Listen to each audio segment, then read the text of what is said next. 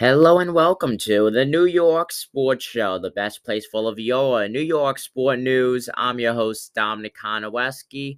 We are live on Spotify, Apple Podcasts, Google Podcasts, wherever you're listening on. Thank you guys for tuning in for this special episode. We're going to open up.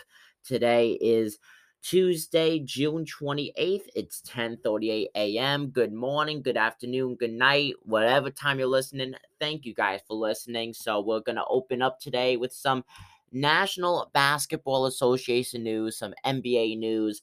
Kyrie Irving, he's opting into his player option of $36.5 million. It's going to come out to about $37 million with the Brooklyn Nets for the upcoming 2022-2023 NBA season. Now, the agreement to stay in Brooklyn comes as a surprise, as it was rumored that Kyrie would leave and go to the Los Angeles Lakers or even the New York Knicks, as he made a list of teams he wanted to go to. That's the most Kyrie thing ever. He lets all these rumors circulate, and then he ends up staying with the Brooklyn Nets. So with that, he will fulfill a 4-year deal he signed with Brooklyn several years ago, and he is set to become a free agent at the end of this upcoming season. When it comes to last season play, Kyrie Irving only played in 29 games, where he averaged 27.3 points per game to about 37.6 minutes played per game, and having a field goal percentage of .469. Now, the biggest thing I'm looking at is just the games he played. Now, if you do not know Kyrie Irving, he's not vaccinated. I'm not going to get into a lot of that. It's personal choice. You know, it was his choice whether or not he wanted to be, but he was not able to get in Barclays Center and play, but he was able to go to Barclays Center as a fan. So he bought tickets and he's watching the team play, but he cannot play himself on the court. That makes a lot of sense if you ask me. But he missed so many games because he was not vaccinated. He started playing road games near the end of the season when Brooklyn was struggling. He helped that team. He brought them up massively. I don't even think that they would have made the play-in tournament if it wasn't for Kyrie showing up. He had a lot of career games. There's a lot of strong outings. And then when the mandate was lifted, Kyrie Irving was then able to play at home at Barclays Center. So he went from being a player to a fan to a player once again. It's a true rise and fall story. Talking about a story, we got quite a story. Adrian Peterson, future Hall of Fame running back. Well, he set the box. Le'Veon Bell, that's former New York Jets running back. Adrian Peterson, most well-known for playing with the Washington Redskins before they became the Commanders. He has announced that there will be a boxing match between him and Le'Veon Bell. The boxing match is scheduled for July 30th at the Crypto.com Arena in Los Angeles.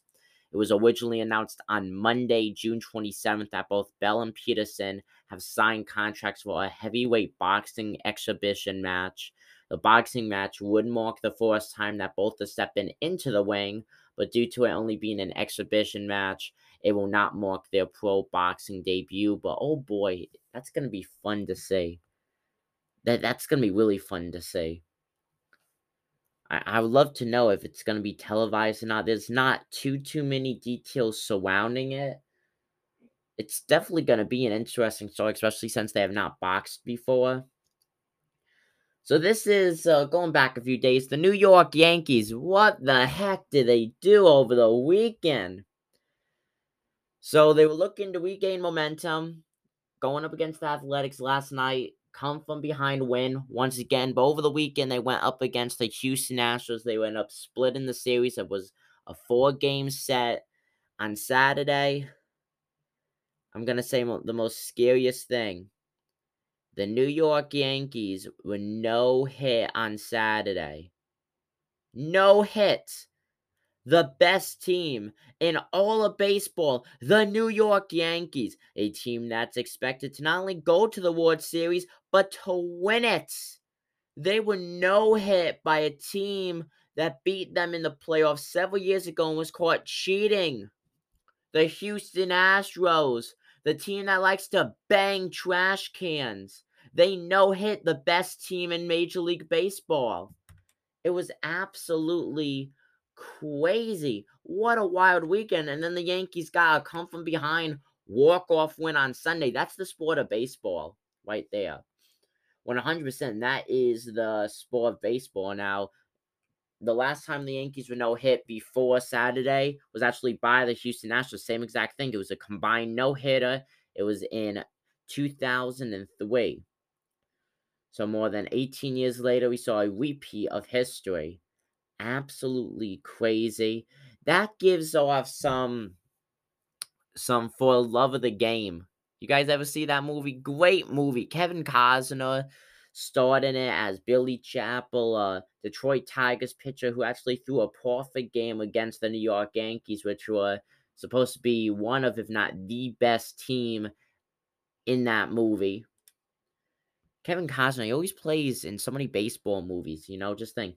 Bull Durham, Field of Dreams, For Love of the Game. Those right there, those are three classic baseball movies. When you think about it, every, big baseball movie, when you think about it, every big baseball movie that was ever produced has Kevin Costner playing some kind of role in it. No, he's forever going to be known for baseball movies. He's done other stuff, but he's forever going to be known for baseball movies.